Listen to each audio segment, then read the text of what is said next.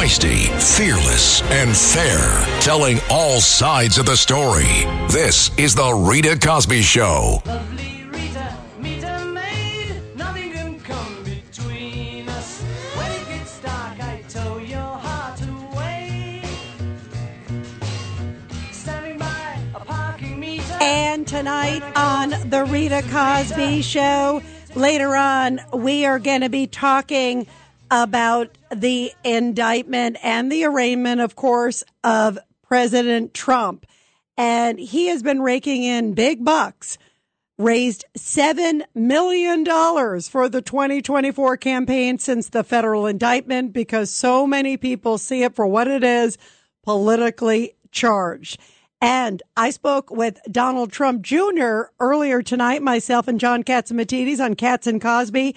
And here's a little bit about what he had to say about what's transpired, particularly in the last 24 hours against his father. If we had a real media, uh, rather than just you know propagandists for the regime, they'd be calling it out. If this was going on in a third world country, Rita, we'd be talking about invasion to preserve democracy or something like that. But it's happening right here in our backyard. I mean, that's the I guess the one saving grace is that it's in uh, Miami. You know, they tried doing the nonsense with the stuff up in D.C. initially, but then they eventually have to move it there. But the people of Venezuela, the people of Cuba, those who have escaped those regimes, they see what's going on around here. There's a reason Trump overperformed in those demographics so badly, and so well, I should say, uh, is because they get it. They understand what's going on, and we're- no different than the banana republics that we've been uh, talking negatively against for the last few decades. We are no different than the banana republics. And speaking of justice, what are your thoughts tonight as we have just learned in the last few hours that apparently the Marine Daniel Penny, this is incredible, has now been indicted by the grand jury on multiple charges. What are your thoughts? Here was a guy, he was literally on the train when homeless man Jordan Neely gets on, 30 years old, has a rap sheet a mile long, 40 plus priors, including assaulting uh, a 60 plus year old woman recently and a seven year old child. Uh, it goes on and on and on. And now he has been indicted on multiple charges that could put him behind bars for more than 15 years. One count of second degree manslaughter, 15 years behind bars, one count of criminally negligent homicide, which is an additional four. What is your thought when you hear that now a grand jury in New York, of course, led by good old Alvin Bragg, uh, who I, all I can say he's a Jose Albert him. That is the guy, of course, in the bodega in New York City. Who could forget that case? That was a guy who was defending himself behind the counter when a thug dropped behind the counter and started attacking him. Jose Alba defended himself and DA Alvin Bragg, yes, the same DA who's going after President Trump and got him there on the Stormy Daniels business stuff.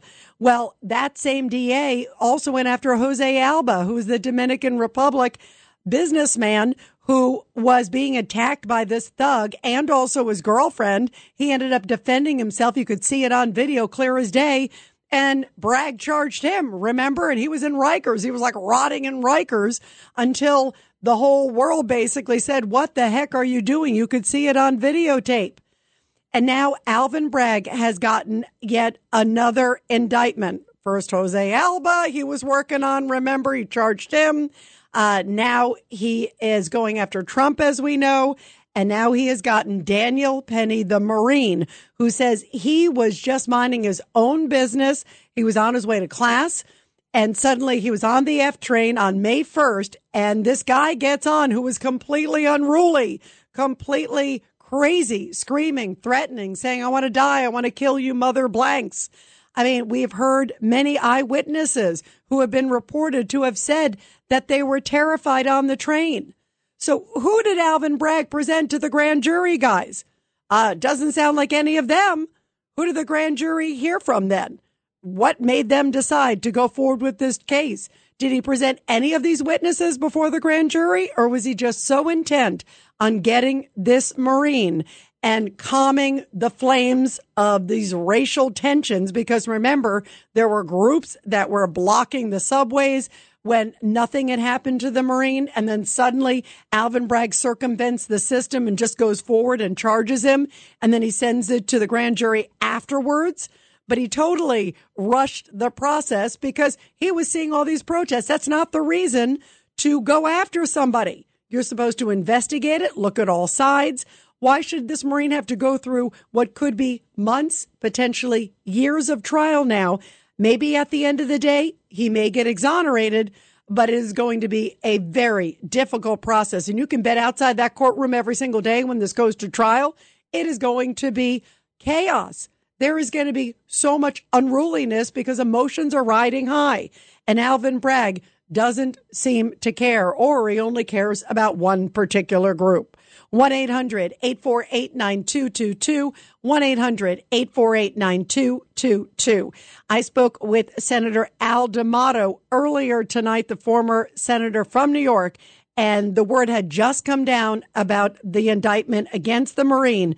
And this is what he had to say. He did not mince any words. This case is a disgrace. And of course, the district attorney Bragg, he is a disgrace. I mean, this case never should have been brought. If they had talked to some of the witnesses and the people who felt terrorized, the guy takes off his jacket, throws it down, says he doesn't care if he dies. What the hell are they waiting for? And by the way, if they check out the record, you see this guy, he should have been incarcerated or certainly in a mental institution. How many times has he attacked? How many times has he attacked people? We do know that he had at least 40 plus priors, and some of them were really serious. He was also said to be on a opioid synthetic K2. And guess what? We still haven't heard the toxicology reports. As of this morning, the attorneys for the Marine had had no word if there was any toxicology report done on the autopsy of this homeless guy. And and listen, I feel bad for the homeless guy. Clearly, he had a rough life, but that doesn't mean he can assault and also just terrorize people on the train and scare them to death. Uh, there's uh, that doesn't justify his behavior. Here's a little bit more of Senator Al D'Amato, who was furious that the grand jury came back with an indictment, and now this Marine will get ja- just dragged through this process tooth and nail. This Marine should, he's a hero. He did the right thing. And he didn't choke him for 15 minutes like the frickin' news media, the ultra liberal media did 15 minutes. He had him down for maybe five minutes, and two other people were helping him. It's a lot of. The people were frightened. This guy, this Marine, is a hero. I have to tell you, Bragg, you are a disgrace. And the people of New York who vote for him, you're out of your mind. You're wondering why you're not. You are out of your mind. Wow, we had to bleep him because Al D'Amato was on fire. He was outraged.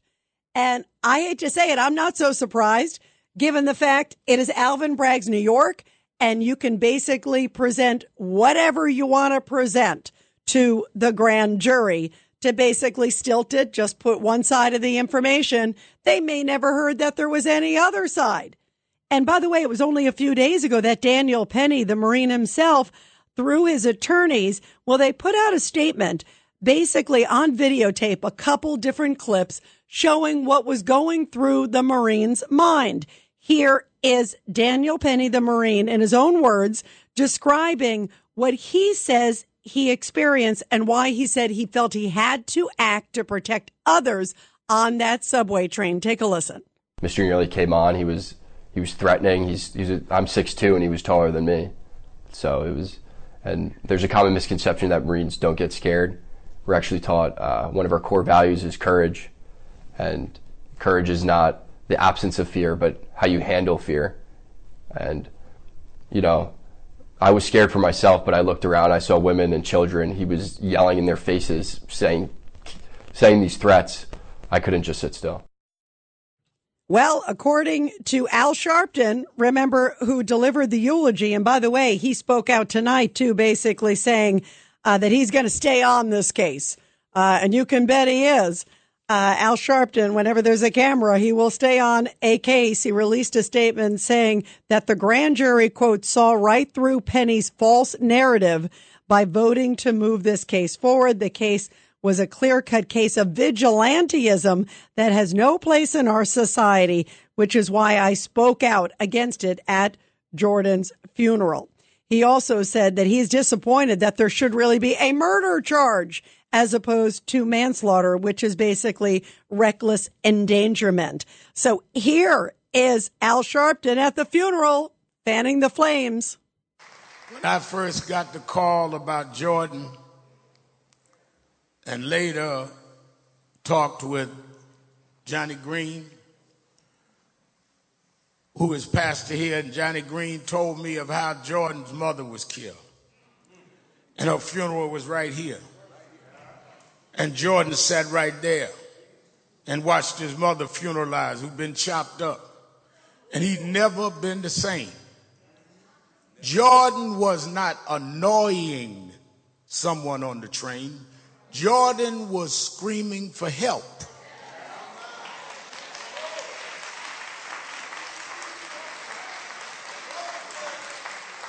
We keep criminalizing people with mental illness. People keep criminalizing people that need help. They don't need abuse, they need help. And let's just set the record straight. According to witnesses, and maybe there's others who say something else, but according to witnesses, they essentially say that Jordan Neely got on the train and he was threatening people, saying, I'm going to kill you, mother blanks. I don't care if I go to jail the rest of my life. I don't care if I die. Uh, that many people on there believe that he would have killed somebody if the Marine did not step in. But Al Sharpton makes it sound like he was doing nothing and minding his own business and suddenly got choked to death. And is that what the jury heard to come back with their indictment just a few hours ago? 1 800 848 9222. Uh, let's go to Joe, line one. Joe, your thoughts about this? Uh, Rita, my love, this is absolutely insanity. It's sad that someone died, but it was 44 arrests. And a seven year old girl he attempted to kidnap, he assaulted. He broke the bones in the face of a woman, 67 knocked her to the ground, kicked a 70 year old man in the gut, knocked him down, almost killed him. Let me tell you something, Rita. As an American Marine, we are trained to survive. We're trained to defend and protect and to keep our honor clean. And the bottom line is what he did, what Penny did, he was a hero. I'm sure he feels bad about it. But you know something, Rita? This New York City is becoming so disgusting and left wing. They would accept if that psycho killed everyone on that subway. Oh well, well that's what happens. But the man who makes a man, who makes a woman, who defends life and limb, is being crucified. And by the You way, know, and by, by the way, Joe, you bring up a great point because it's like uh, the world is upside down, Joe. I mean, the way that this is going on, it is unbelievable. And I, I do believe that the Marine did go in there. I mean, you know, I don't know him, but from all accounts, and I know a number of you have actually called in. I think it's Eddie from uh, Long Island who's called in before, who does know, who's met him. Um, and we've talked to the attorney a number of times, Thomas Kenniff, uh, who represents him. By all accounts, we haven't seen anything in the Marines record that makes me think that there was anything other than him trying to protect other people. Um, also, he says that it wasn't 15 minutes, as some of the video, you know, people were pretending that it happened 15 minutes, that he was holding him in a chokehold, and even after he wasn't breathing, he was still there. Uh, he said it was only five minutes that maybe he was in a chokehold, and he was just trying to keep him down. We also know there were two other people helping. Clearly, Daniel Penny not helping Jordan Neely because they felt Jordan Neely was a threat. So they were helping Daniel Penny. We haven't heard a word about those two guys. Uh, what's happening with them? So uh, there's some interesting stuff here. Um, and boy, Uh, for him to go forward, what does that say about anybody who intervenes? This sends, I think, a chilling message to anybody who wants to be a good Samaritan and help. We're going to take your calls after the break. Joe, thank you so much and thank you for your service. I know you're a military guy and we appreciate it. 1 800 848 9222. And I'll continue with your calls when we come back, everybody. The Rita Cosby Show. on the Red Apple Podcast Network.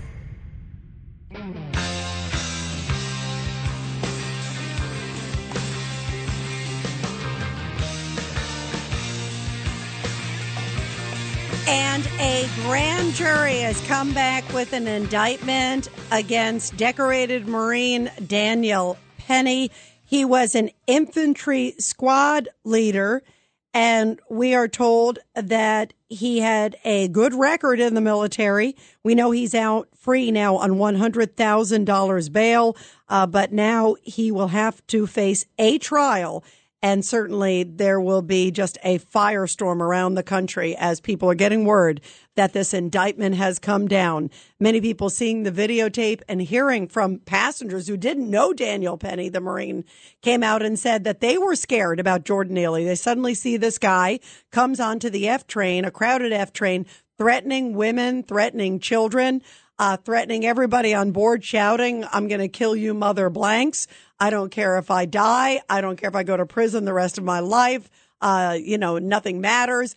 Uh, throwing things at people, threatening getting in their faces. Anybody who's been on a New York City subway, and by the way, you know, I talked about it. I was on the New York City subway on Sunday. I said a prayer when I got on. It was midday. I had friends in from out of town who said they wanted to try the subway. And then I prayed a couple times when I got off.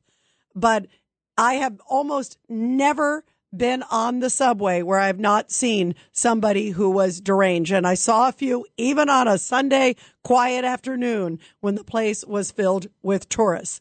You can imagine other days. And I have been on the subway where I have literally been scared for my life because of people that have been on the subway. So if I had been in that grand jury, uh, it would have been a different outcome. 1 800 848 9222. 1 800 848 9222. Uh, let's go to Sean, line one. Sean, your thoughts. Hi, good evening, Rita. Thank you for taking my call. So, Rita, I want to point out that this Marine, I want to personally thank him on the airwaves for myself, and I want to say something else. For the jury, or excuse me, for, for the for the grand jury to to indict this man is just as insane as them indicting Donald Trump. It's an upside down world. It's bass backwards.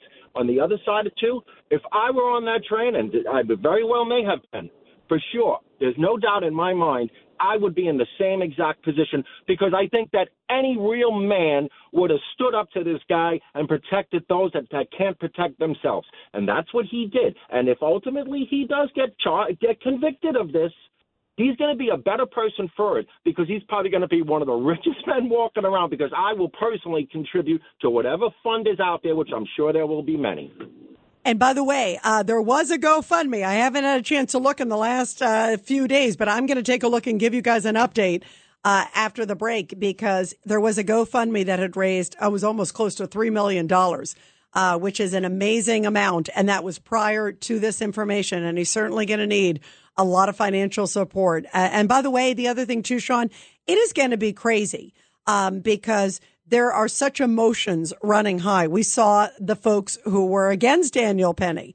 Uh, they were basically blocking the subway trains. Remember, they blocked the train service.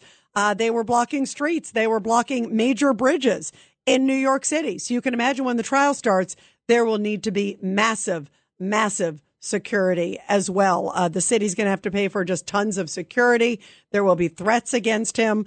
Um, it, it is going to be a rough road to hoe, no matter what. At the end of the day, wherever this ends up, it is still going to be a very, very tough ride. And you can bet they will try to pull in first, find out everybody who was on the train, put other people uh, that have maybe been uh, know this Jordan Neely. We'll get into his criminal record. They'll get into whether any drugs in his system. We don't know. There hasn't been an autopsy toxicology report released, as far as I know, at least as of a few hours ago. Um, well, maybe there was something in his system. Maybe he was high as a kite. Uh, he had apparently been on drugs in the past. We don't know if he was that day. Uh, but there are a lot of questions out there tonight. Uh, Sean, thank you very, very much. Uh, let's go to Abe on line four. Go ahead, Abe. Your thoughts. Yeah, hi, Rita. Uh, no question that uh, Neely had to be subdued, but you need commensurate force. You need reasonable force to stop a threat. Now, by the way, uh, I believe I, I heard that there was a toxicology report that it was he deemed it uh, um, a homicide by suffocation. That's different. Now- that's that's different. That is the um, Abe. Actually, that's the medical examiner's report, and they called it a homicide. If somebody dies with a contribution from somebody else's part, it's technically called homicide. But the autopsy is really what I'm talking about is the toxicology. That's the blood system. Was there anything in that? That, at least of this morning, had not been released. Lots of questions, though, Abe. This is the Rita Cosby Show. on the Red Apple Podcast Network. The Rita Cosby Show presents Back the Blue. And in tonight's Back the Blue segment, which we love doing every night here on The Rita Cosby Show, where we honor our great law enforcement and their families. This is coming from Des Moines, Iowa, which will see a lot of action with the Iowa caucus soon. Well, and of course, all the candidates visiting there already, but police officers there were called into action in a way that they normally don't do. They used a police car as an emergency transport. Des Moines police officers Neil Schaefer and Kyle Kesey learned that there was a dog still inside of a house that was totally engulfed in flames. When firefighters came out of the house, they were holding a dog which appeared to be not breathing. I think everybody's observations was that it was a dead animal, said one of the sergeants there.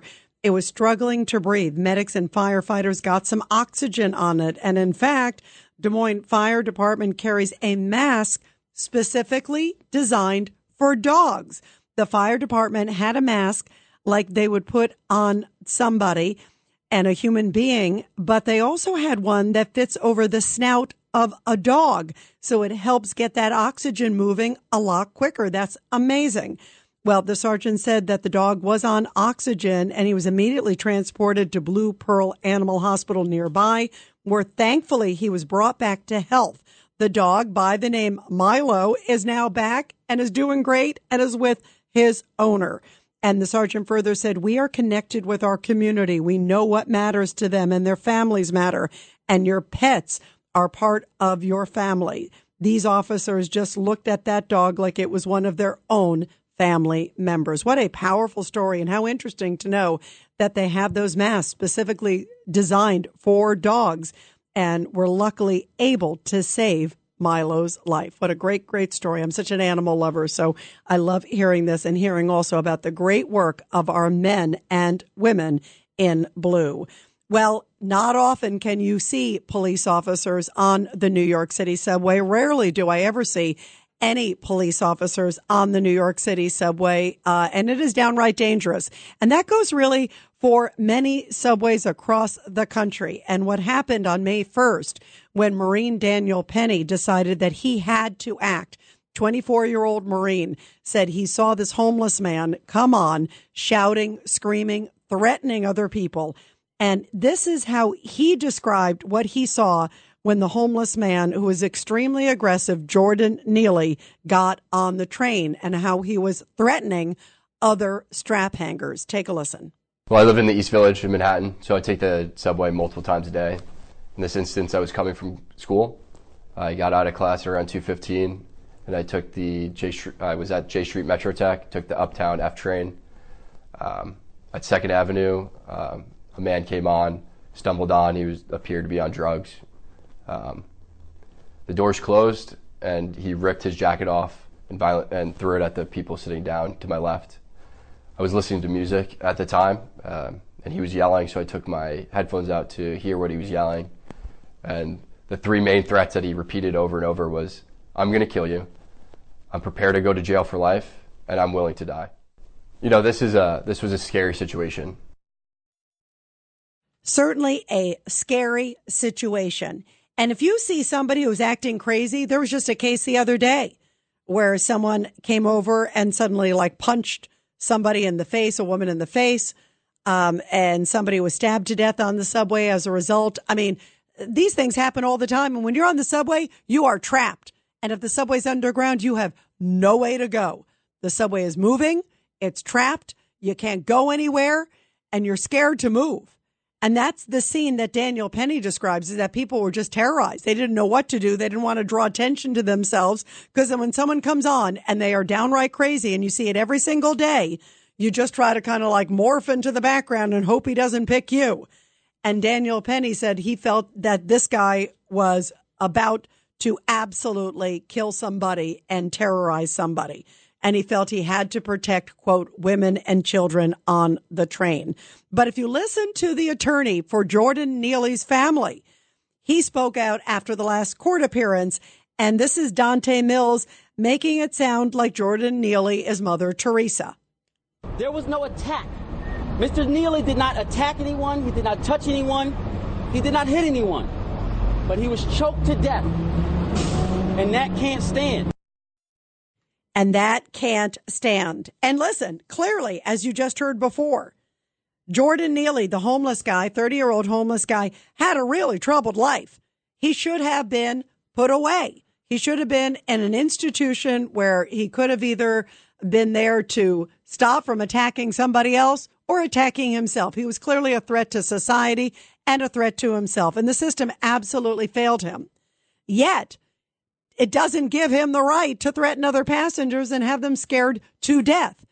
And what is the right solution? Under New York law, by the way, Daniel Penny is allowed to step in if he believes he is protecting others and if it is warranted to protect others. He didn't have to wait till he attacked him. There are some people who said, you know, you have to respond with commensurate uh, force. And he says his intention wasn't to kill Jordan Neely. His intention was to subdue him and that it was only five minutes, not 15 minutes. And then he was literally holding him down.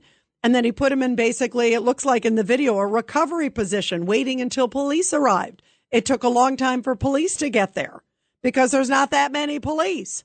So it took them a while to get there. They wish they had gotten sooner. But his intent was not to kill him, just to subdue him so he would not attack others. And under New York law, you are allowed to do that. What they are saying is that his actions overcompensated and that he didn't need to hold him in a chokehold for X amount of minutes. Let's see where the videotape is. The videotape we've seen doesn't last 15 minutes. And the testimony we've seen says that they were scared for their lives. And there's at least one or two witnesses who have been coming forward and talked to other members of the media and basically said, they have said, thank God Daniel Penny's a hero. So you have to wonder what did the district attorney present to the grand jury? For the grand jurors, they just had to find 12 of 23. There's usually 23 on the grand jury. We don't know the makeup of the grand jury, but of that grand jury, there were at least 12 that came back with these decisions to go after, you know, Daniel Penny and say it warrants an indictment.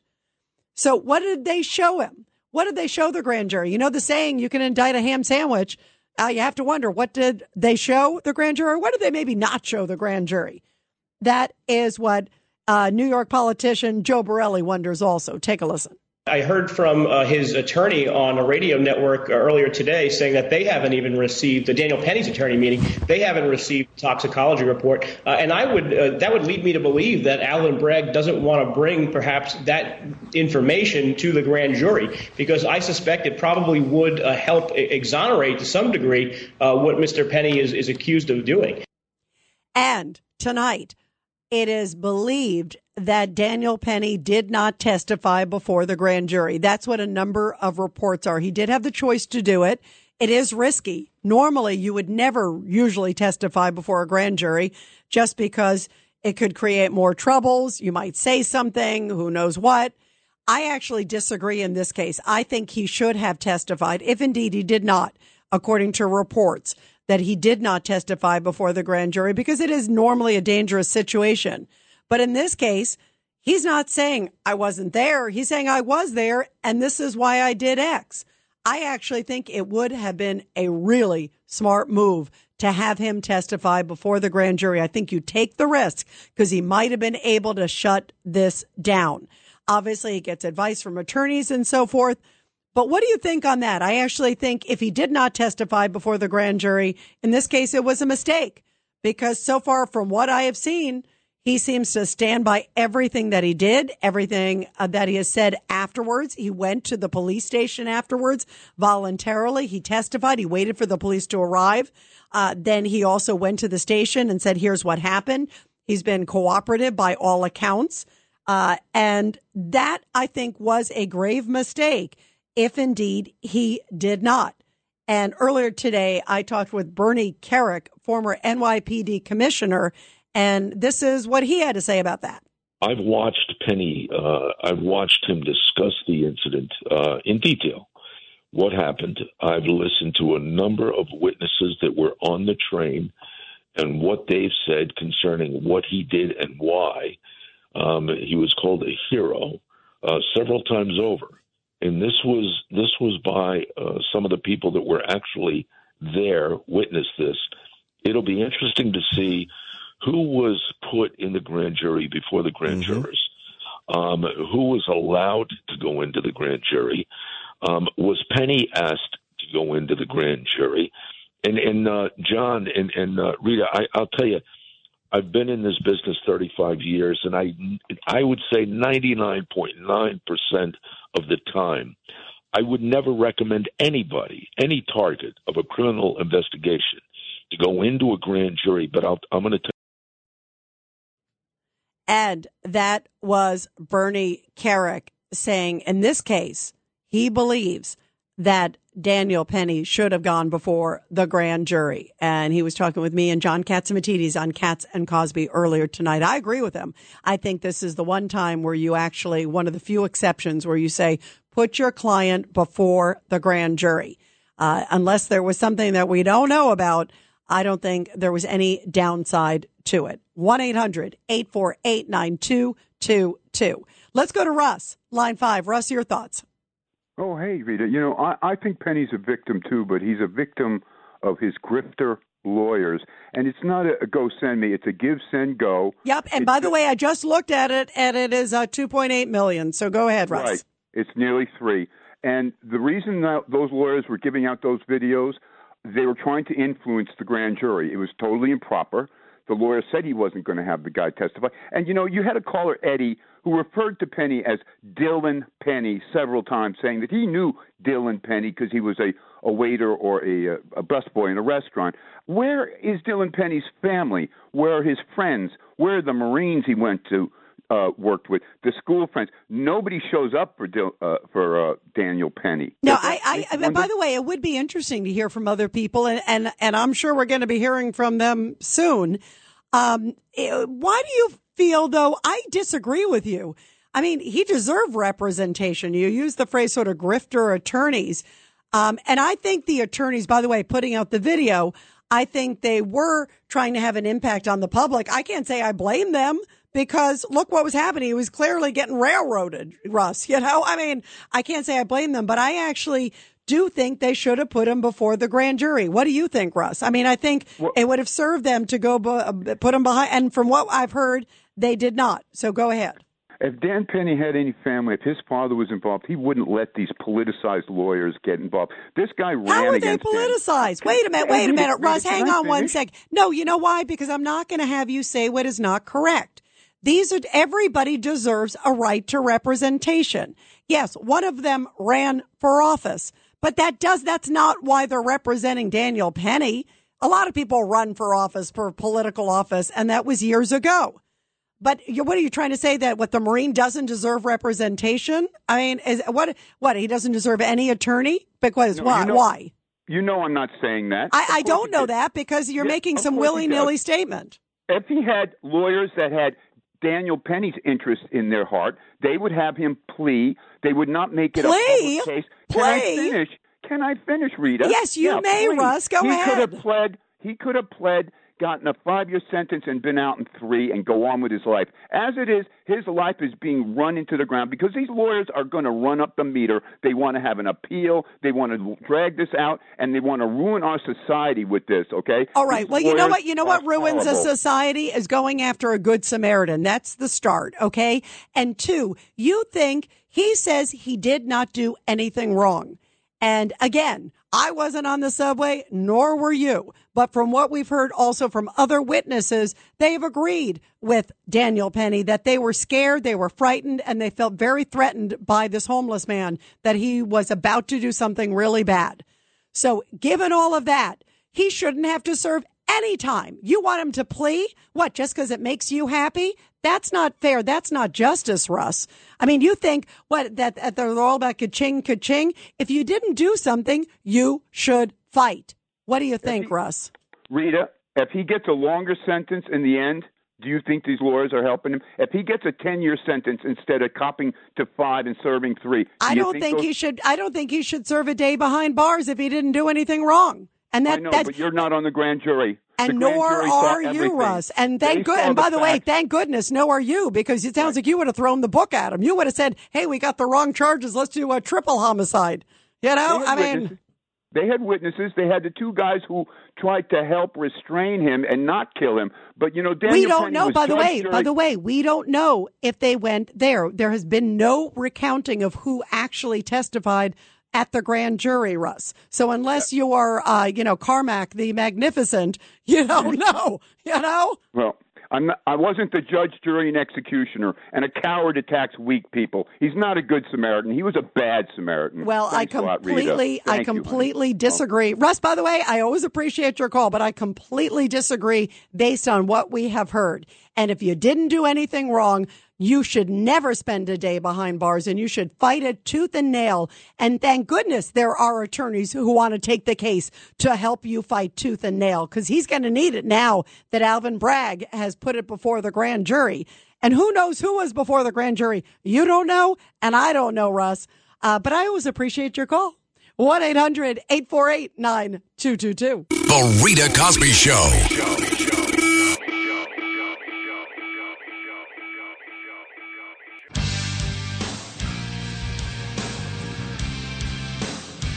Well, Russ seems to think even if you're potentially innocent, you should just cop a plea and spend five years behind bars. So everybody just say you did something, right? I mean, how is that logic? You fight. And thank goodness there are attorneys who fight for you. Uh, I hear what he's saying that who knows that you run a risk.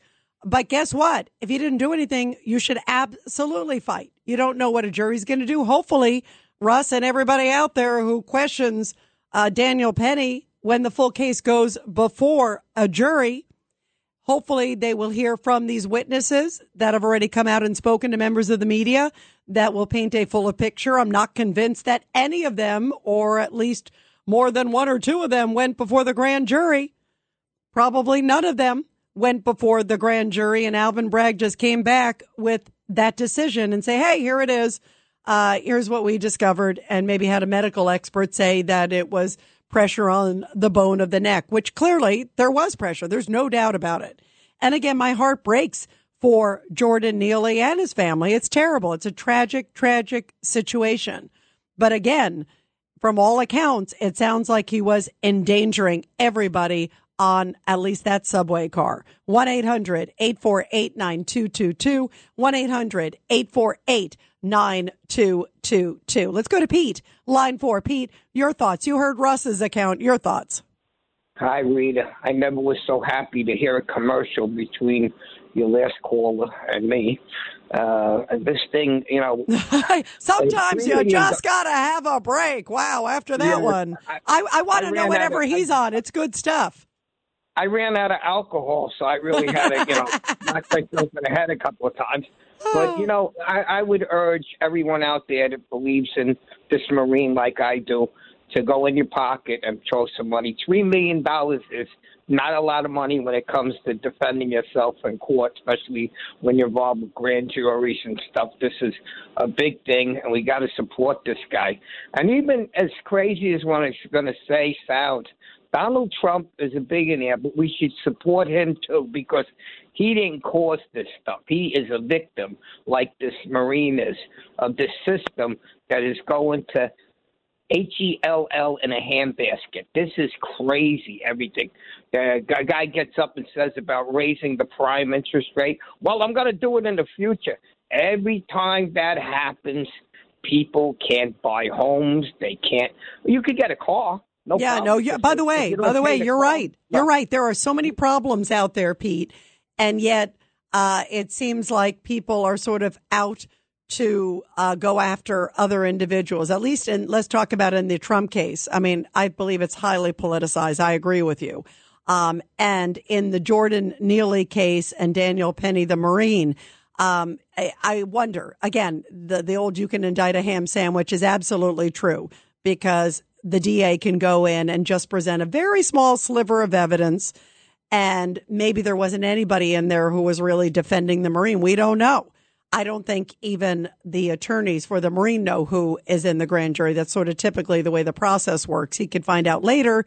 They can get an accounting of what was said, but now the damage is done. The indictment is done. I do also think, though, Pete, he probably should have testified. This is one of those rare cases where maybe if he went in and said to the grand jurors, listen, I, they see him, they look in the eye, um, and I found him very compelling in the videotapes that he put out saying that he was trying to protect people on that train. And I think it would have served him uh, very well. And maybe he could have prevented an indictment. You never know that. You would imagine many of them had been on the subway at some point, uh, in their own, you know, going to and fro work or wherever they were. You would imagine uh, that maybe they would have had sympathy and understanding had they seen him and heard his side. I don't think there was uh, enough of a downside that they uh, should have just put him in. And that I think was a mistake. Uh, let's go to Jacqueline, line three. Jacqueline, your thoughts, real quick, Jacqueline. Well, Rita, you know, uh, I heard another lawyer talking about this, and uh, his, um, uh, Mr. Penny's lawyer, we don't know what he's thinking. We don't know what he's planning. And Alvin Bragg, who knows what he presented to that uh, to that jury. But um, this was not a chokehold that Daniel Pe- uh, Penny had him in. It was a restraint. Anyone can go to the Department of Justice website. He was simply uh, he was not applying pressure so that uh, he could not breathe. He was able to breathe. And if that term chokehold is used, the judge should instruct that there should be a mistrial declared. That's an interesting point. And by the way, they may get into that uh, when the case gets going. The problem is, I don't think it will happen beforehand, but that's an interesting point, Jacqueline. This is the Rita Cosby Show. on the Red Apple Podcast Network. This is the Rita Cosby Show. On the Red Apple Podcast Network.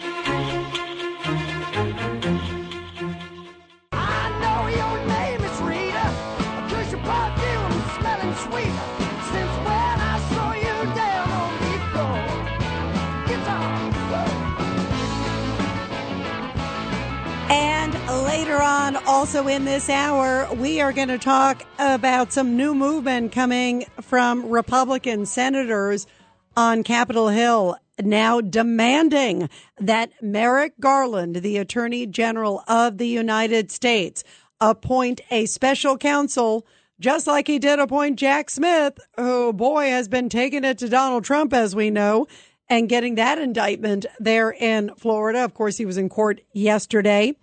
Well, now senators are saying it is time that Garland appoint a special counsel for the Biden bribery allegations.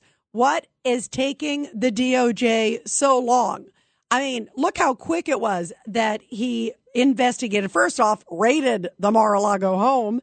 Then they actually had the special counsel appointed. The special counsel that is supposedly looking at the classified documents tied to Joe Biden doesn't seem to be doing anything. We haven't heard word one from Robert Hur. Uh, who knows if he's even looking into it? We don't know. Remember, he had documents strewn all over the East Coast, basically, including near the beloved Corvette that Hunter Biden was fixing the engine on. Well, now in the middle of all this, now they are saying it is time based on these allegations from Chuck Grassley that there may be audio recordings. We know about all these different bank accounts all over the place, shell companies. And based on all of these details, they say it is important to maintain the independence and have a quote, independent individual, even if they're appointed by Garland, but at least have somebody outside of the DOJ looking into the Biden bribery case. And earlier today, John Catsimatidis and I talked to Donald Trump Jr. And he said the indictment yesterday shows that nobody on the GOP side is off limits uh, when it comes to progressives. Take a listen to what he had to say about the indictment against his father. Uh, if you look at what's going on uh, with, with the prosecutors as it relates to both the lady trying it as well as the guy in charge down in Miami, all sorts of shady stuff. They're choosing the people who have no morals, who have no decency, who are willing to break the laws of the United States and our Constitution to get the desired results. Again, that doesn't seem to be coincidental that those are the people that magically end up on these things because that's where we are as a country right now. now. And I hope that people are waking up because, you know, right now it's Trump, but it's only a matter of time till they're going after each and every one of us for the same types of things. And that is a sad place to be. And boy, it does look like a double standard. I'm going to take your calls on that because to me, it really is amazing to see the double standards and how far along they are. At least the House GOP, the Oversight Committee, James Comer seems to have gotten a lot of bank records, a lot of information. And yet there is, seems to be nobody really looking into it outside of the House GOP. Nobody. And in fact, it's amazing on the liberal media if you look at some of their coverage, they have not basically mentioned the Grassley audio tapes as if it's nothing. And yet you'll see wall to wall. It was like OJ coverage yesterday of Donald Trump. He's leaving Doral in Miami. He's on the highway. Now he's going to brush his teeth. Now he's going to go put on his clothes. He's putting his tie on. Now he's in the car all the way to the courthouse. And then afterwards, every single thing. Although we're going to talk also about Jake Tapper at CNN, who, when it came time to Trump doing his speech at Bedminster, the first time an American president has been found, uh, you know, uh, charged, criminally charged, felony counts, 37 felony counts, federal ones. And he goes out to Bedminster to make his address to the country to basically defend himself. Jake Tapper at CNN says, oh, you know, we don't need to show this. We can't really verify because he says so many lies. We're not going to really play it. So much for equal airtime, Jake Tapper. Shame on you. That to me was despicable. That's not fair. That's not fair coverage. That is crazy. So we're going to talk about that later on in this hour. Meantime, we are also talking still about the Marine Daniel Penny, who just a few hours ago was indicted by a New York City grand jury. And here was Daniel Penny. He put out a video statement earlier in the week before the indictment came down. And he said he had no choice but to step in because he says when this homeless guy got onto the subway train on May 1st, that he was acting so aggressive, so dangerous, he had to do something. Here he is in the videotape that he released pre the grand jury indictment. We were all scared. Mr. Neely was yelling in these passengers' faces, and they looked terrified. Um, the reason why there was no video at the start of the altercation was because people were too afraid getting away from him, and the the didn't the videos didn't start until they saw that situation was under control. I knew I had to act, and I acted in a way that would protect the other passengers, protect myself, and protect Mr. Neely. I used this hole to restrain him, and I did this by leaving my hand on top of his head to control his body. You can see in the video there's a clear rise and fall of his chest, indicating that he was still breathing. And I'm calibrating my grip based on on the force that he's exerting. And um, I just, I, I, mean, I was trying to keep him on the ground as, until the police came. I was praying that the police would come and take this situation under, uh, take this situation over. I didn't want to be put in that situation, but I couldn't just sit still and let let him carry out these threats. And now he may spend close to 20 years potentially behind bars. Uh, he could face up to 15 years for the first charge. It is a second degree manslaughter And then there's another charge attached to it, which is one count of criminally negligent homicide, which carries potentially four years in prison. That is stunning. And that is what he is potentially facing right now. And boy, is it going to be a divisive time. This case was so divisive already when everything came out and there were no charges originally by Alvin Bragg against Jordan Neely's, uh, the guy who put him in the chokehold, Daniel Penny. Remember how crazy it was? They were blocking the trains, the F trains. They went onto the subway tracks. They went on the Brooklyn Bridge. Uh, this is going to be such an emotionally charged case uh, if it goes to trial. And I believe it will because Daniel Penny says he didn't do anything wrong. He maintains his innocence, and you can bet he will fight this. It doesn't sound like, contrary to Russ, uh, that there should be any plea deal. Here is Donte Mills, though. He is the attorney for the Jordan Neely family. And he again makes it sound like Jordan Neely didn't do anything wrong and was just suddenly attacked by the Marine, which is probably the version that I would assume the grand jury had. Take a listen. No one on that train asked Jordan, What's wrong? How can I help you? He was choked to death instead. So, for everybody saying, I've been on the train and I've been afraid before, and I can't tell you what I would have done in that situation, I'm going to tell you. Ask how you can help. Please. Don't attack. Don't choke. Don't kill. Don't take someone's life. Don't take someone's loved one from them because they're in a bad place. No one on that train said, You started out by saying, I'm hungry. I need food. I'm done with it. I don't know where to get food. I don't care if I die. I don't care if I go to jail. I'm just done. No one said, Here you are, sir. Let me meet your need or help you in a situation or give a word of encouragement. That's not what happened on that train. Yeah, no one did ask because they were terrified for their lives, Mr. Attorney. I mean, that is the craziest thing that if someone is acting crazy, as these people were saying, and threatening, as these people were saying, that you're supposed to somehow intervene and say, hello, sir, can I help you? Uh, the last thing you want to do is make eye contact with the individual, let alone talk to them. That is the most ludicrous statement I've ever heard. 1 800 848 9222. Let's go to BJ, line five. BJ, what about uh, that nutty comment from the attorney? I mean, that is just downright dangerous. Well, I'll be honest with you, Rita. Thanks for having me on. Uh, when you're in that situation, you're a victim of a violent crime. There's two responses you immediately have, and this goes to all people at all level of training. I don't care if you're a Krav Maga expert. I don't care if you're just, you know, uh, uh, someone who's never had any training. You have fight or flight going on. The last thing, and and it's, it's non-existent. You don't go over to your attacker and say, "Can I help you?" And that's what happened here. I mean, yeah, can you imagine, BJ, if you run over and you're supposed to say, "Can I help you?"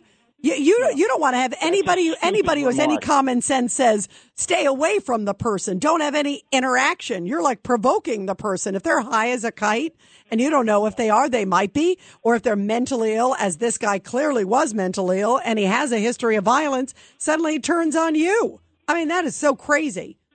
Jordan Neely did not belong on that train. He belonged in custody, and he was on a list of people to be removed of very dangerous people, uh, uh, homeless people who were very violent.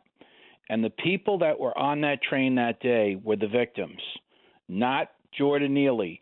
He was the victim and died, uh, but only because Daniel Penny was trying to prevent a bad situation from getting worse. So, BJ, what does it say about justice now that he has been indicted by a grand jury, the Marine? That, that's my opinion, by the way. That's my opinion. There might be information that uh, hasn't been presented in the press.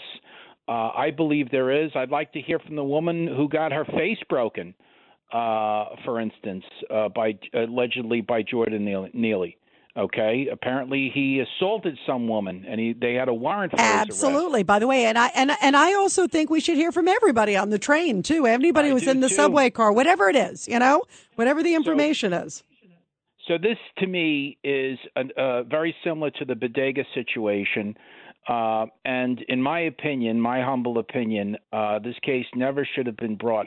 I don't know. You had a call of this guy Russ He, I think he lives in in his parents' basement or something. He doesn't live in the real world. He lives on Mars. That's for sure. He, he he's turning around saying that that uh, uh, Penny should have ple- copped a plea. Are you out of your mind? Pe- Penny should not have been indicted, and they're not. Either they were given the wrong instructions, this jury, or they're just not very bright. I mean, uh, th- this guy, uh, or uh, or the given or given narrow information, BJ, because that happens too. You know, in a, in a grand jury, you don't present the defense. It's really it's such a low bar. Of and this isn't this is not a conviction. Obviously, this is. Uh, there's enough to charge, and it should go to trial, and it could go either way at trial. But, but come on, I mean, uh, you know, they they probably went in, and who knows, maybe they didn't even show anybody who was on the, uh, you know, on the car, and just said, "Hey, this guy died on a subway car. This guy did it. What do you think?" You know, it may have been that clear cut. I believe that uh, Mr. Penny has a good case. I hope he gets a fair trial. I think uh, he was treated very poorly thus far because he. It's. I, I listened to you earlier. It sounded like he was the last to know when all the press knew that he was being charged. Yeah, that was know- stunning. That was stunning. They didn't even tell the attorney. They leaked to the press before they went to the attorneys. so already he's being treated unfairly. Uh, so, in my opinion, uh, I hope this plays out. I hope I hope if it, uh, when it goes before a jury, they'll have uh, they'll see the facts as they are, not as Alvin Bragg wants to see them. Um, I feel very sad about this, but you know who I don't hear from is our great mayor telling us how this is never going to happen again on the trains because he can't make that. Pro- he is nowhere to be found. This guy, he is up there in his fancy little suit and uh, making all sorts of cute speeches and cute little sayings and trying to be Joe Cool. And the city's full. The wheels are falling off the wagon. The city's falling apart. And, and this guy is nowhere to be found. Mr. Hundred Men in Law Enforcement, big tough law enforcement guy. And by the way, know. there was just another recent case uh, of of a deadly incident on a subway too. So this is, you know, as you point out, this is not uh, the first time, and sadly, uh, won't be the last time. BJ, given just how bad the situation is, not just in New York, but in very much almost every major American city these days. Uh, many of them run by liberals, just as you point out. Um, BJ, what a mess. Uh, 1 800 848 9222. And we're going to continue your calls, everybody, after the break. BJ, thank you. The Rita Cosby Show. on the Red Apple Podcast Network.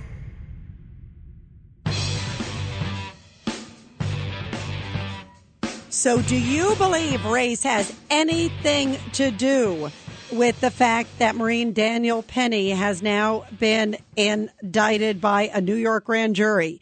Well, Leo Terrell, an African American attorney, also was in law enforcement for many years. Uh, Leo Terrell, this is, he's a civil rights attorney, by the way. You see him all the time on Fox. Uh, this is what he has to say about race, but it's not what you expect. The only reason why this man is being charged because of his skin color, the race game.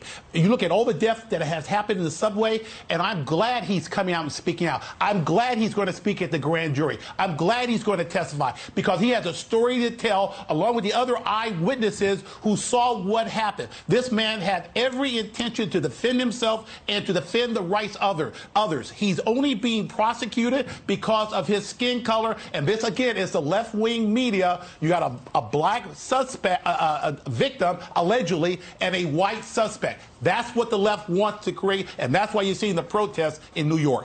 And there should not be anything to do with race that brings into any decision, whether it's from Alvin Bragg or now a New York grand jury. Let's go to Larry, line seven. Larry, your thoughts about this case and now the indictment from the grand jury.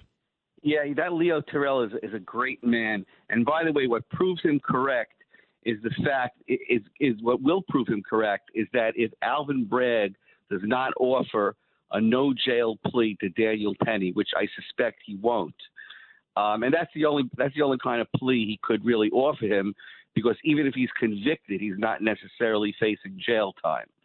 But as far as uh, the By the way, by the way, I agree with you that I don't think he would offer that to him. Yeah, go ahead, Larry. and that's going to prove he's racist because every every violent black criminal that hurt people, that maim people, are offered uh, pleas. What about Jameel Jones, who punched uh, Sandor Szabo uh, into a coma and death a few years ago. He got off on an assault charge with no prison time.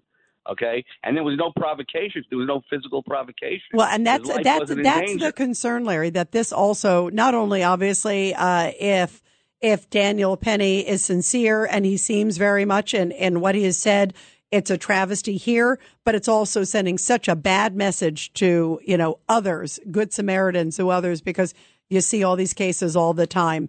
Um, Larry, thank you very very much uh, for your thoughts. Let's go to Stan, line five. Stan, your thoughts. Uh, I'm interested in the voir dire.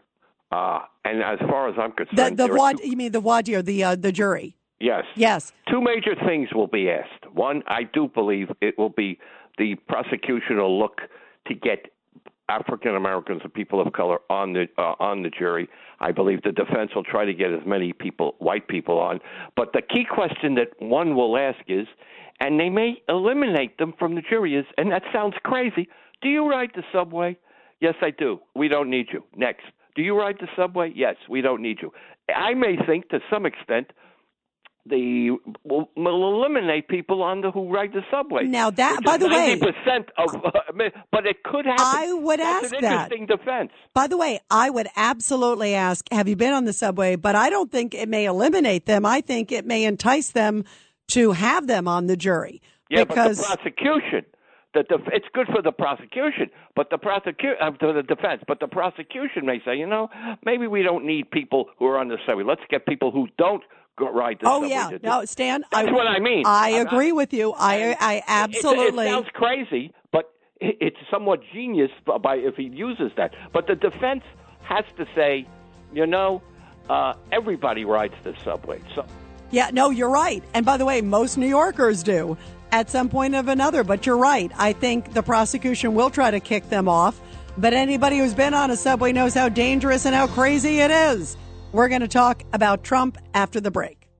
This is the Rita Cosby Show. on the Red Apple Podcast Network.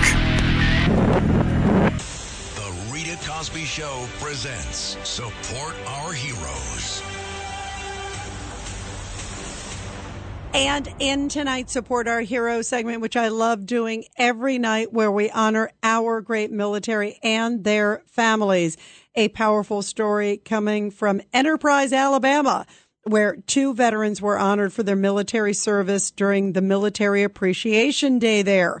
A state senator, Josh Carnley, presented awards to Leanne Lee and Willie Gonzalez, recognizing them for being the oldest veteran present and the veteran with the most years of service, respectively. Uh, Liam Lee is almost 90 years old, served in the Navy during the Korean War, and also Gonzalez served 38 years in the military. Both of them were presented flags. And the state senator said, Today we are here to celebrate you. And the event contained a patriotic parade and live music to herald our nation's servicemen and also women. The state senator further said, We're blessed to live in a city and also a country that takes great pride in our military traditions and history. Many of you are members of the community because of your association with the military. And this community is by far a better place because you put down your roots here and became a part of this. And he further said that he also wanted to recognize the families, the spouses, and also the children that are left at home waiting for their loved ones to return home safely. So bravo to our great military and their families. Also, by the way, today is Donald Trump's birthday. It's also Flag Day.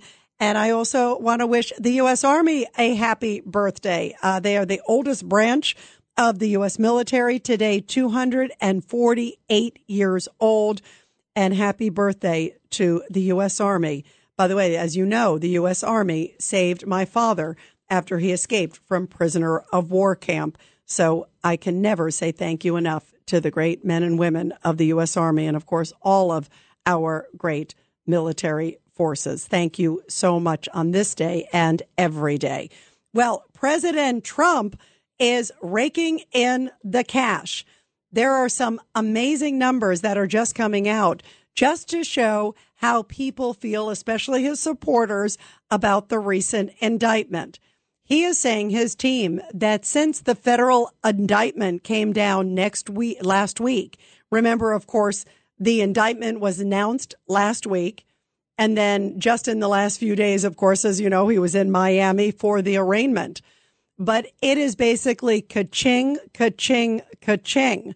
Because since that federal indictment came down just a few days ago, his team is saying that they have raised almost $7 million for President Trump, that the donations just keep pouring in for his campaign. That is an amazing amount of money in such a short period of time. And what that shows is that his supporters basically aren't going anywhere. If anything, they are more emboldened. They are supporting him. They are backing him. And this, of course, comes with a new poll that basically shows that almost 80% of Americans also feel that this recent federal indictment is politically charged. And his supporters are saying they see that too. They feel that this is all about politics, all about going after President Biden's leading political opponent. And that's clearly President Trump. He is leading leaps and bounds in the poll. And now you can clearly see that his supporters absolutely are standing by him. A number of the GOP candidates also are doing the same. There are some that are sort of tiptoeing and some that are throwing the uh, the hatchet at him, if you will, and going after him politically and saying uh, that he shouldn't be running anymore. We've heard that from a few of them, but most of them are standing by him too, saying that this is all about politics, and they know that if they were the leading candidate right now, they would probably be experiencing some similar political tactics as well.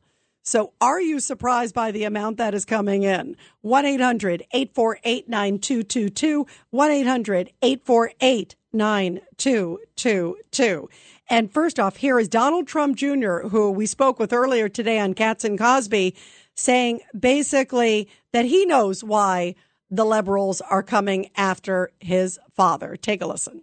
I think we're seeing the, the insanity of what's going on in our country unfold. Uh, you, you mentioned it with Daniel Penny right now. Uh, you know, same thing. Uh, you know, a good Samaritan stepping in. Uh, the witnesses, the people that were all there, said he's a hero for doing what he did, and I think that's what the communists are trying to do at this point. They want to make sure that no one ever steps in. And guess what, guys? One day it's going to be you. It's going to be one of your loved ones that's going to need help, and no one's going to step in. And I think that's what they want. They want you to be helpless. Uh, you know, they're going after Trump the same way. They don't want someone that stands up to the system and questions it. You know, the the permanent Washington D.C. elite, they're the ones that make the decisions. I mean, sure, you vote for them and we'll tell you what you want to hear, but we're not going to actually do anything. That would be ludicrous. And when you do, they're going to make sure you pay like they're trying to do to my father. Wow. Ed, he said that he firmly believes that all these allegations against Joe Biden, and we've heard a lot of them of late, uh, potential audio recordings, that is blockbuster, that there may be 17 audio recordings, 15 with this head of Burisma, the executive there, and Hunter, and two with the head of Burisma and then Vice President Joe Biden that lay out a potential bribery for big bucks, $5 million each scheme. If that's true, this needs to be investigated. And again, I say this regardless, because what if it turns out that it's not true? Then it should be cleared. But if it is true, it should 1000% come out and the American public should know all the facts so we can decide. Look at the way they went after President Trump for years with this whole Russia hoax, dragging the country through it, dragging the former president through it, millions of dollars. And yet we have heard peep so just in the last few hours, Senate Republicans finally putting on some big boy pants because they've been pretty docile too, finally coming out and demanding that a special counsel be called to investigate the Biden bribery claim. A group of Republicans demanding that Attorney General Merrick Garland, who boy is the most political attorney general I think I have seen in my lifetime, well, they are demanding that he appoint a special counsel to in- investigate the Biden family claims. Don't you think it is about time that that happens? Well, here is Senator Marsha Blackburn of Tennessee saying, you bet. They're trying to buy time and shield the Bidens. Why? They've got a history of doing this. You can look at 2016, what they did to Trump, what they did with Hillary with Russia collusion, what they did in 2018, what they did in 2020, 22. They are politicized and they are weaponizing the DOJ and the Wow. FBI against private citizens in this country. They are picking and choosing. They are defending some, going after others. It is two tiers of justice. It has to stop. We want to get to the bottom of this. Wow. It is time for a special counsel. And listen to this exchange, everybody. Uh, this is Senator Ted Cruz with the FBI Director Abbate, and he was testifying yesterday on Capitol Hill. And at first he's like, "Oh, I don't really know what you mean by a document, and I don't really know what you mean uh, by audio recordings." We all know what it is. Grassley's come out and said that the redacted part of that memo that FBI Director Wray handed over clearly showed that there were audio recordings that they claim that they have. So it shouldn't be that difficult to go get the guy and find out if it's the truth. And you would think if we had an honest attorney general, he would do it tomorrow. This is shameful. This double standard of justice is unbelievable. What are your thoughts, everybody? 1 800 848 9222. 1 800 848 9222. Is it time that there is a special counsel looking into Joe Biden and these allegations of bribery? Boy, they're throwing the book at Trump and they are soft peddling Biden and his family. And these allegations against Biden are far worse in my mind than what we are hearing with Trump on classified documents that normally is a civil case. Here is Senator Ted Cruz and this FBI deputy director. Listen to this exchange yesterday in Congress. Last month, a whistleblower brought to light the existence in the FBI of a report, an FD 1023, in which the informant alleges that President Biden and his family members engaged in a $5 million bribery scheme during his time as vice president. Deputy Director Abbate, is it true that the FBI has a report making those allegations? Uh, I'm not going to comment on that, Senator. And why is that? I'm just not going to comment on uh, information we received, investigations. You owe an obligation to the American people to be candid about evidence of corruption by the President of the United States?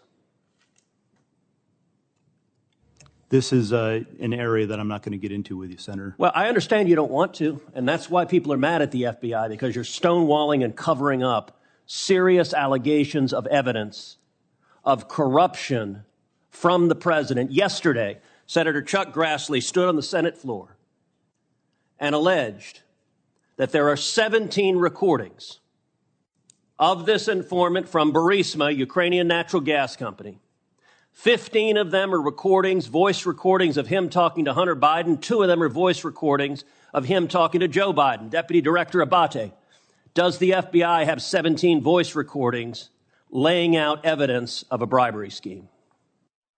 Senator, I'd add al- I would add also that uh, we've worked with the House Oversight Committee. Yeah, this is provide the Senate. We're the other side you of the Capitol. This is the Senate. Do you have those 17 recordings? I'm not going to comment on any investigative matters, Senator. See, that's the problem. The FBI, and I've had this conversation with Chris Wray too, this is why you are damaging the institution. The American people have a right to know. Wow. Yeah, talk about a stonewalling. And here's a little bit more of that exchange. Here's part two. Would you agree? Two things, Senator. No one's stonewalling. The 1023 You just said you was refused to answer the provided question. in response to a subpoena. Okay, the then why'd you refuse to answer my The- question? The pertinent information is there, and I reject your assertion that the Why FBI did you is refuse to answer my question? I just answered your question. Okay, so yes, you have a 1023. Do you have the 17 recordings? Yes or no? I'm not going to get further into that. So you're stonewalling. You can't say I'm not refusing to answer your question, but I won't answer your question. I'm going to answer within the parameters that we operate in. That's the problem. The FBI has right now an unlimited hubris that you believe you are unaccountable. You don't believe you're accountable to the United States Congress, and you don't believe you're accountable to the American people. And you are doing damage. How dare they be the barometers? We should have it out in the public and there should be a special counsel. Can you imagine if the last name was Trump? Just replace, oh, there's 17 recordings. They'd be calling for his impeachment immediately. They would all be basically saying, okay, we're going to like do it tomorrow. We're going to have hearings. We're going to uh, call everybody from Ukraine. We're going to get to the bottom of this. There would be there, and as instead, it's like, oh, nothing to see here. But let's go after Trump on a civil issue like classified documents. Shameful. 1 800 848 9222 is the number to call. 1 800 848 9222. Let's go to Stefano, line two. Stefano, this is amazing. Hi, Rita. It sure is. Thank you for playing that soundbite, too, with Senator Ted Cruz. There's also one with Senator Josh Hawley, who pretty much destroyed that individual and got him to show and reflect how corrupt, unfortunately, that organization has become. Now, that's not all the members of the FBI. I actually personally know some, and even the whistleblowers that had came forward before the way they were chastised and terminated and you know made to look like liars proves and shows that there is a cancer within that organization that has to be taken care of. Again, it's not everybody that works there, but it's uh, the select few and the higher ups that decided to take their oath of office and turn it into a political spectacle. And that's what they've been doing. And it's a real shame to see something like that happen. I It agree. really is. I agree. And David, I'm glad also that you separated too, because there are so many great folks that are at the FBI um, and at the DOJ, uh, but there's something really rotten at the very top. And clearly they are playing politics. I mean, I don't think anybody can look with a straight face and see what's happening as the way they are weaponizing, going after Trump, who is clearly the biggest political threat, the biggest rival and challenger to Biden, and over civil documents. Meanwhile, Clinton's, both of them, Bill and Hillary, get a pass.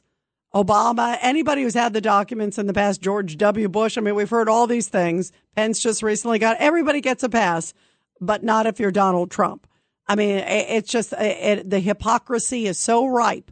And then you look at these allegations that really are significant and stunning, and if true, are downright dangerous to our national security, far worse than any of these allegations that we've heard on a civil case with the classified documents.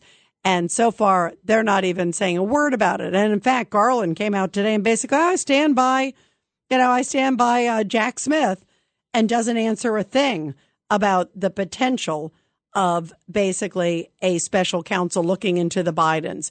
Uh, again, if it was Trump, he would have been indicted like five times just over this, you know? I mean, just over this issue alone. I'm telling you, it is so apparent the double standards, and the American public deserves to know the truth. Wherever it goes, if they're rotten, we need to know it, and he should no longer be in office. 1 800 848 9222. 1 800 848 9222. And I'll continue with your calls after the break, everybody. The Rita Cosby Show.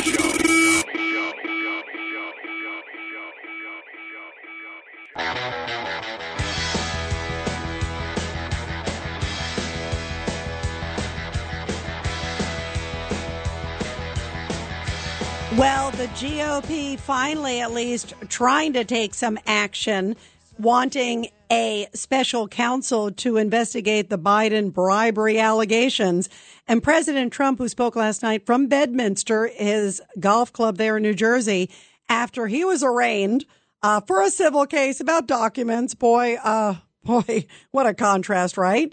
Well, he said he believes the timing of that document that we were just talking about showing Biden bribery allegations and Hunter Biden bribery allegations.